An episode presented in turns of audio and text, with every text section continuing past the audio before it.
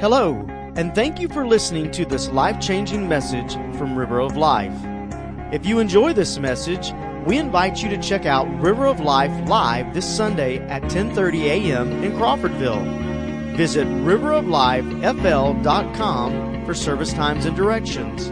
That's riveroflifefl.com. Now, let's join Senior Pastor Henry Jones as he teaches from the Word of God. Please open your Bibles this morning to the book of James as we continue our study of this very practical book. Somebody told me last week they didn't care much for this book because it does a lot of meddling in our behavior. Well, that's the whole purpose of the book to tell us what to do and what not to do, uh, to tell us those things that are right and wrong and, and I love that about James because he will just r- go right down a list and telling us what we should and shouldn't do. Now, we'll begin in verse 12 in just a moment, but I, I want to bring you up to speed on what we've learned so far in the book. The first thing that we've learned is count it all joy. He says, in all the many different trials and tribulations and temptations and hardships, all the things that we go through in life that I know every person here is familiar with, this is what he says count it all joy. You see, and the reason we can do that as Christians is because we know that God is always up to something good. We know that God will take even what the enemy means for evil and use it for our good and for his glory if we will simply trust him. All things work together for good to those who love the Lord and are called according to his purpose. And then the second thing we learned is ask God for wisdom. As we go through these hardships and difficult times in our lives, we are to ask God for wisdom. We're to ask God for his will. God, what do you think about this situation I'm in? What do you think I should say? How should I treat this person? How should I respond? Lord, what should I do? And we ask God, and then we follow along uh, the pathway of His leadership and His word. The third thing we learned is this boast in the Lord. Good times, bad times, rich or poor, whatever's going on, if you are a child of God, you've got something to boast about. Boast about the salvation that the Lord Jesus Christ has brought into your life. Boast about how rich you are in Christ Jesus. Now, last week we began looking at the subject Stop Losing Your Temper. I told you this is a very practical book. Count it all joy, ask God for wisdom, boast in the Lord, and stop losing your temper. Stop getting angry and upset with everybody and everything. Stop being so irritated and agitated, is what James will tell us as we read the text in just a moment. Uh, wrath and righteousness just do not go together. The wrath of man does not work the righteousness of God. God has something better for us. Let's bow for a word of prayer just before we read the word. Father, in Jesus' name, we pray for enlightenment today. We ask, God, that you will speak to our hearts. Lord, that you will truly give us your truth, that we'll be able to see life from your perspective, and that we'll live for you as your children, shining lights in a dark world. In Jesus' name we pray. Amen. All right, let's begin re- reading in verse 12. James 1, verse 12 says, Blessed is the man who endures temptation, for when he has been approved, he will receive the crown of life, which the Lord has promised to those who love him. Let no one say when he is tempted, I am tempted by God, for God cannot be tempted by evil, nor does he himself tempt anyone. But each one is tempted when he is drawn away by his own desires and enticed. Then, when desire has conceived, it gives birth to sin, and sin, when it is full grown, brings forth death. Do not be deceived, my beloved brethren. Every good gift and every perfect gift is from above, and comes down from the Father of lights, with whom there is no variation or shadow of turning. Of his own will, he brought us forth by the word of truth, that we might be a kind of firstfruits of his creatures. So then, my beloved brethren, let every man be swift to hear, slow to speak, and slow to wrath. For the wrath of man does not produce the righteousness of God. Now, I want to call your attention to verse 19, the first two words in verse 19. It says, So then. Now, if you're reading in another translation, it may say, Wherefore, or Therefore. This says in the King James, So then. What James is saying is based on everything I've just told you. So then, therefore, wherefore, because of what I've shared with you, he says, My beloved brethren, let every man be swift to hear. That means that we are to be keen and receptive, that we are to be listening to God, listening to others around us, listening, spend more time listening than speaking. And then he says that we are to be slow to speak. That means we're not to be a chatterbox. We're not to be always commenting about everything and everybody. Be slow to speak. And, and then he says, be slow to wrath. Now, when he says be slow to wrath, as I'll explain to you in a few moments, that means stop doing that.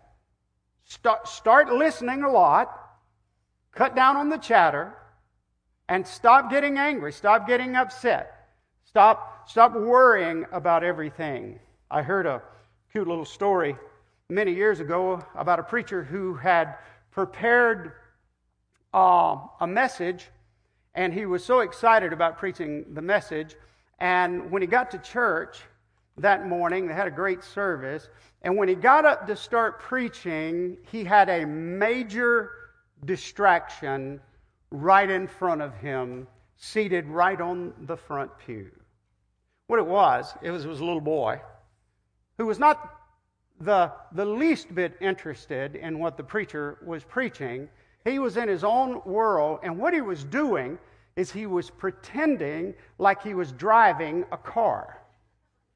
He had his hands on a pretend steering wheel, he had his foot on a pretend gas pedal, and he had a pretend gear shift, and he was driving the car. And that was okay. It was distracting, but it was okay until he brought in his own sound effects. And that's when he started shifting gears. He was going.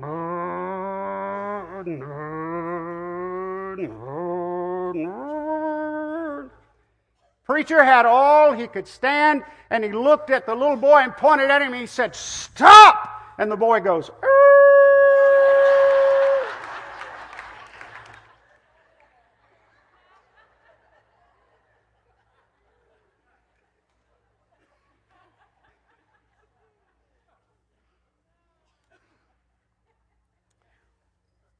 Well, friends, the Bible is full of stop signs. We don't want to talk about this a lot, but the Bible is just full of stop signs. The Bible is full of places where it points right at us, it gets right in our faces, and it says, Stop. Just stop doing that. You are a child of God. Don't do that anymore. Let me give you some examples. In Galatians 5:15, the Bible says, "Stop tearing each other down." If you read it, it'll say something like this Stop biting and devouring each other, or you will destroy one another. You know, I was thinking how sad across America there's a multitude of churches that don't even need Satan to fight against those churches because the members of the church are doing it a good job themselves. They're just biting and devouring them and gossiping and talking about one another. They're destroying their own ministry. The Bible says, stop doing that. Don't tear one another down. Here's another one. Titus 3 2 says, stop speaking evil of others. Now, I've preached on this many times. Stop speaking evil of other people, even your enemies. See, the Bible doesn't want us biting and devouring one another in the household of faith, but the Bible also tells us don't speak evil of even your enemies. It says, speak evil of no one, even if it's true. Don't go around saying negative things about people. You see, the very person that you're speaking against and slandering may be the very person that two years from now the Holy Spirit sends you to that person to lead them to Christ. They won't hear you if you spent your life criticizing them and speaking evil against them. Titus 3 2 just says, stop speaking evil of other people. And then Ephesians 4:29 says stop using bad language. I'm just trying to get you to see some examples. Let no corrupt communication proceed out of your mouth, but that which is good to the use of edifying, that it may minister grace to the hearers. You see, friends, if you and I, if we call ourselves children of God, then clean your mouth up and stop using bad language. Just stop. That's what the scripture is saying. Romans 12, 2 says, Stop acting like the rest of the world. Be not conformed to this world but be transformed by the renewing of your mind, that you may prove what is that good and acceptable and perfect will of God. You see, stop acting like the world. The biggest problem with the church today is that we follow the world more than we follow the will of God and the Word of God. We need to get back to the book. We need to stop being conformed to the world. And then somebody here today surely needs this one. Philippians 2:14 says, "Stop complaining and arguing." Really? Stop complaining. I thought I heard a, a, a moan there just when. I'm sorry about that. Stop complaining. Stop arguing. Here's, here's what Philippians 2.14 says, do everything without grumbling and complaining. Just quit grumbling. Are you grumbling and whining and complaining? You want to know what God's Word has to say to you? Stop! Just stop. We're going somewhere with this, so hold on. Matthew, I mean, uh, Proverbs 3 5 says, Stop trusting in your own head and your own heart. Philippians 4 6 says, Stop worrying about everything. By the way, if you're worrying about something today, I don't care what it is, the Bible says not to worry about anything, but to pray about everything. Whatever you're worrying about today, the Bible just says stop and then just start praying about it. And then Ephesians 5 3 teaches us to stop committing sexual sin. If you read that in context, this is what it says. It says, It should not be named even once among you. Another translation says there shouldn't even be a hint of sexual sin among the people of God. You see, the Bible is just full of these stop signs. It says, Stop, don't go there. Our text is one of those places. Stop losing your temper. Be slow to anger and slow to wrath. When the Bible says be slow to wrath, it really does mean slow. The Greek word there means dull or inactive. It means don't go there. Don't participate in that. When it comes to wrath and anger and losing your temper and getting upset, the Bible is saying that's off limits. You just don't do that. Now, I know that there is a place in the Bible for what we call righteous indignation, and there's one passage of Scripture that says, Be angry and sin not. But the fact is, friends, we are not to be known as people who are angry and upset all the time. We're to be known as the people of God who are full of the love of God.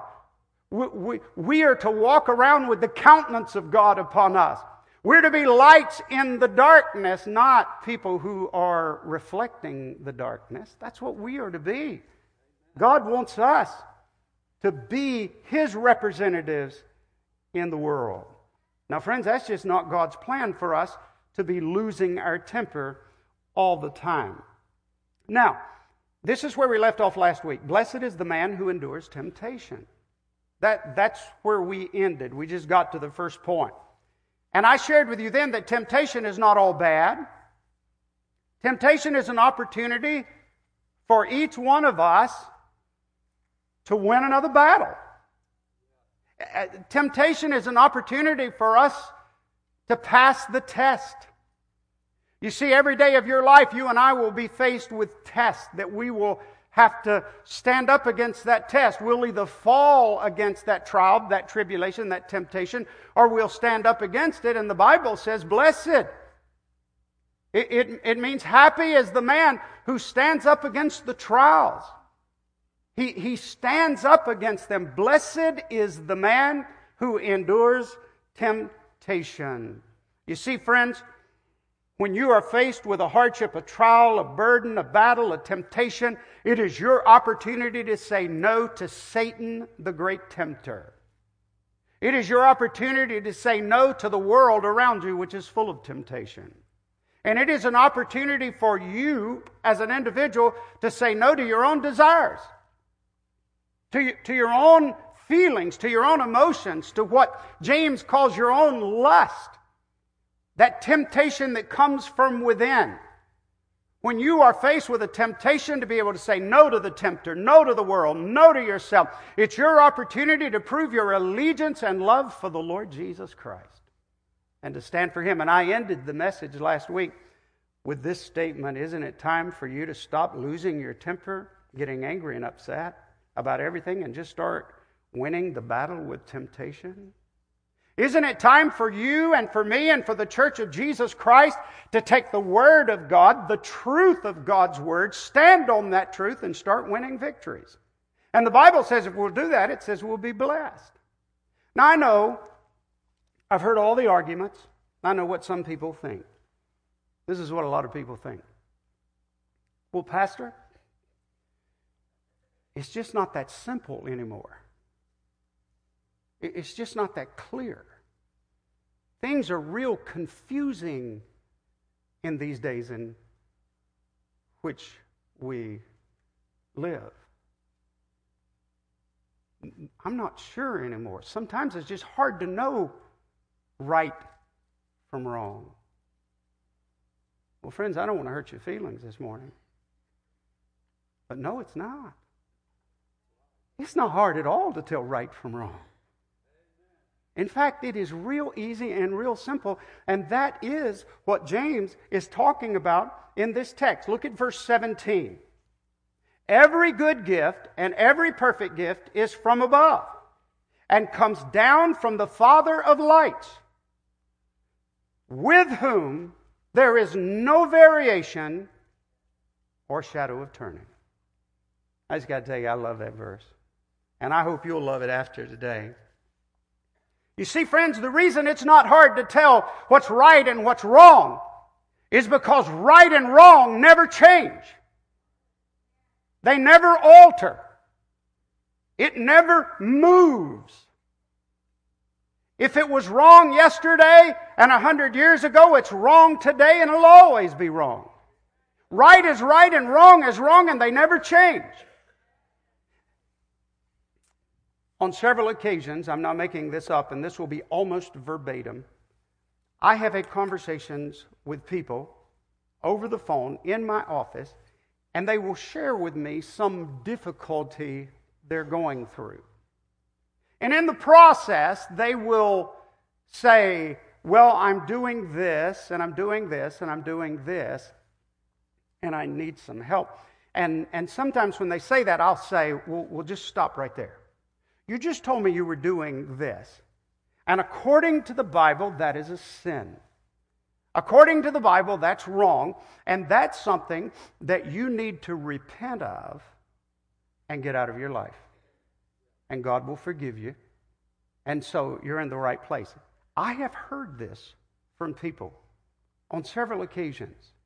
And I don't know if I don't know if somebody is teaching this kind of stuff or what, but I've heard this. I've had people to say to me, "Well, pastor, God has given me peace about this. And I have peace about this thing in my heart. And, and I prayed about it, and God has told me it's all right. It's not something I have to worry about. It's okay. Well, friends, that's impossible. That's absolutely impossible. For the Bible to call something sin and for God to give you peace about doing it. That's impossible. You, you, see, the reason that's impossible is because if that were the case, you couldn't have a verse in the Bible that says, Our Father, the one in whom there is no variation or shadow of turning. You see, in the beginning, God gave us truth. He gave us the light of His truth. And in order for that truth to change or move, He has to change or move. He, he has to alter his position. And this verse tells us that's not possible. Let me see if this will help. And that is that uh, what if we had one big, huge light? And what if we put it right up in the top of this worship center? I'm talking about a brilliant light. And we cut all the other lights off. And we turn that one light on, the moment we turn that light on, there would be shadows all over the floor caused by bodies. We, we have some shadows on the floor right now, I was looking earlier, but I'm just talking about one light. We would have shadows caused by bodies and chairs and anything between the light and the floor, right? Now, what if we reached up and somehow, ever so slightly, shifted that light, moved that light? You know what would happen? Every shadow in the house would shift. The light would cause the shadows to shift. The Bible is telling us that every good and every perfect gift is from above and comes down from the Father of lights, in whom there is no variation or shadow of turning. You see, our God is the Father of all the lights in the universe. He, he is the one who has given birth to every light that exists.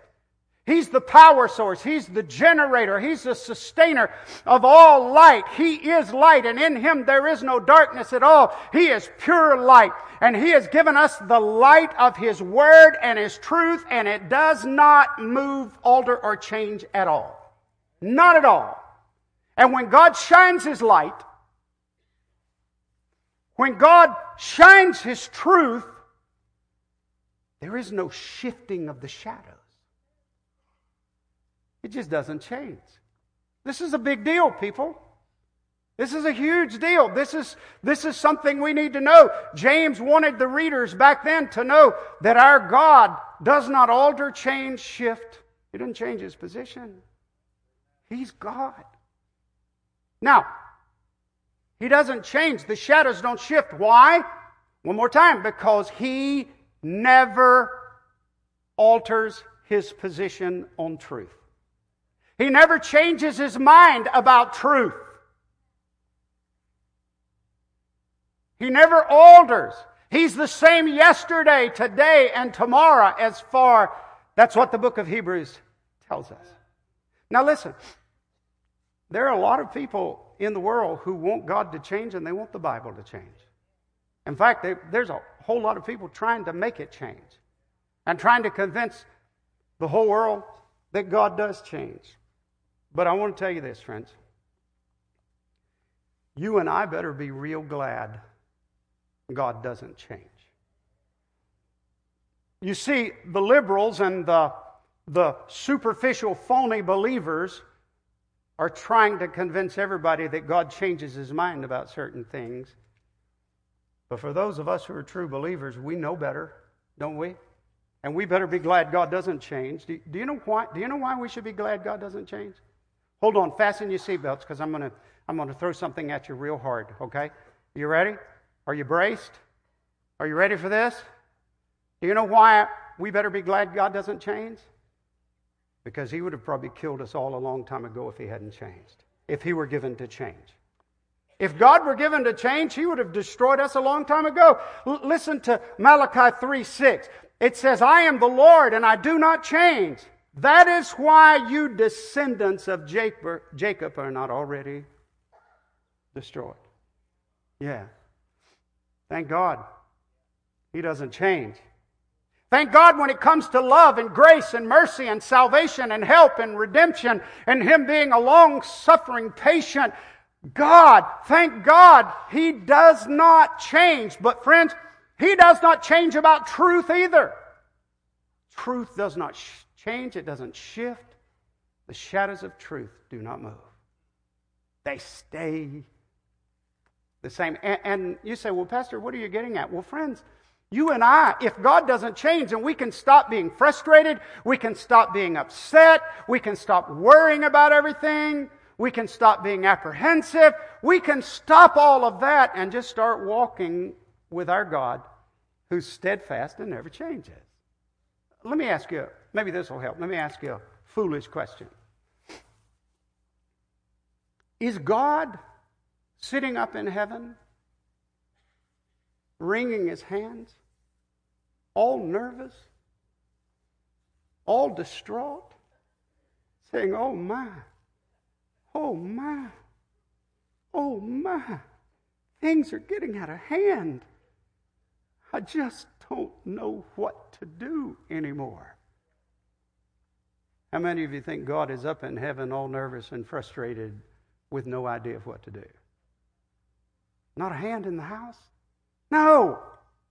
Well, friends, if our God is an unchanging God, if He's got everything under control, if He knows where He's going and where He's taking His people, then I want to tell you today that in every situation we can count it all joy. We can ask God for wisdom every day of our lives. We can brag on our grand and glorious salvation that He has brought into our very hearts. And we can stop getting angry and upset and frustrated and worried at every turn. We can simply walk with God. We can start doing a whole lot of listening, a whole lot less talking. You don't don't have to comment about everything that's going on in the world. And friends, we can stop getting upset. We, we, we can just calm down a little bit. Somebody said, well, the world's going to hell in a handbasket. Yeah. But, but the Bible's been saying that the whole time, right? So we can calm down a little bit. Now, that doesn't mean you have to like it. That doesn't mean you, you have to be pleased with it. Because I don't like what's going on in America. I don't like what's going on in the world. There's a lot of things that are upsetting me today that I've had to look at this passage of Scripture and say, just calm down. God's still in control. Let me tell you something, friends. I'm brokenhearted. And I think there's a difference between losing your temper, being angry and upset and frustrated and being brokenhearted. I'm brokenhearted that this nation that I love so much is turning against the God that has blessed it so much. That just breaks my heart to see our nation and what's going on. A, a few years ago, down at uh, in Florida, uh, what is it? Florida Atlantic University, I think is what it's called. There was um, a student who was suspended from school because he refused to participate in an exercise. You know what the exercise was? The professor said, Everybody get out a piece of paper. They took out a piece of paper. He said, I want everybody to write in big letters, huge letters, the name of Jesus. So they got out a piece of paper and they wrote Jesus on it. He said, Now I want everybody to stand up. And he said, I want you to put the paper down on the floor. And then he said, I want you to stomp on the name of Jesus. By the way, friends, you can look it up. There are all kind of articles. This happened a couple years ago. All kinds of articles on this. One student said, "No, I will not do that." He picked the piece of, because he didn't know where he was going. He did, did it up to that point, picks the piece of paper up, puts it on the table, and he said, No, I will not stomp on Jesus' name. And he protested and he got suspended. How does that happen in America? In God we trust. How does that happen in America? You, you see, friends, I just don't get that. But, by the way, I, eh, you want me to give you a sad commentary about America? Here it, here it is, friends. How many of you have ever heard the story about the paper and stomping on Jesus? Raise your hand. I see m- maybe two or three percent of the congregation. I want to ask you another question now. What if that professor had said, take out a piece of paper, write the name of Mohammed on it, and put it on the floor, and I want you to stomp on the name of, jo- of Mohammed? How many of us would have heard about that? Everyone. You know why? Because we now live in a nation that shows more respect to false gods and false prophets than it does the true God and His Son, the Lord Jesus Christ. That breaks my heart. I'm not trying to say for a moment we have to like everything that's going on. I still can't get my brain around the fact that our beloved America has now said it's legal and right to have same sex marriages. That's just mind boggling. How, how, does that, how does that happen? I don't know. I don't know. And then, how about this? Are you watching the news right now? Are you watching the news?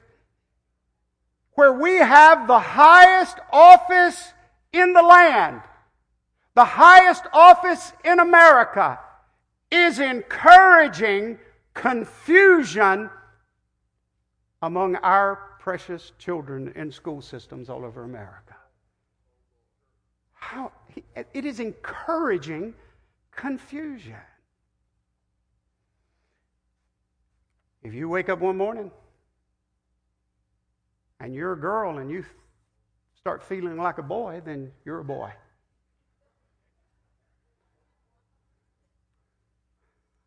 Really? If you wake up one morning and you're a boy, but you start feeling like a girl, then guess what? You're a girl. Whatever you feel. If you feel like a boy, you're a boy. If you feel like a girl, you're a girl. Really? Really? You got to be joking me. You, you know what? Forgive me. And I'm, I may have to ask the Lord to forgive me for some of the things I say from the pulpit. But I, I, when I was reading that the other day, I started thinking, this is reminding me of a movie I tried to watch some years ago. I didn't make it all the way through, but it reminded me of a movie that I saw. The title of the movie was Dumb and Dumber.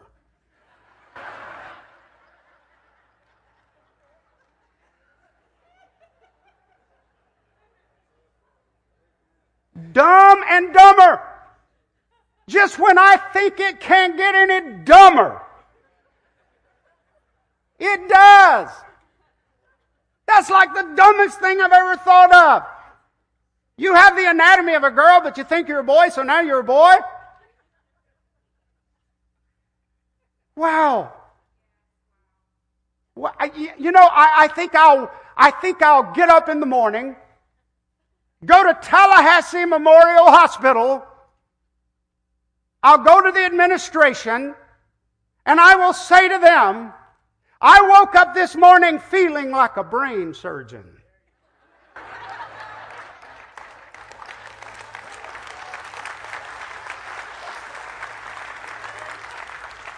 And you will be discriminating against my rights if you don't let me do brain surgery today.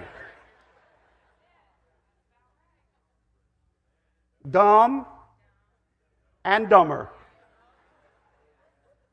And friends, I've got news for you. It will get worse and worse. Now, before I leave this subject, I just want to tell you this, friends. My heart does break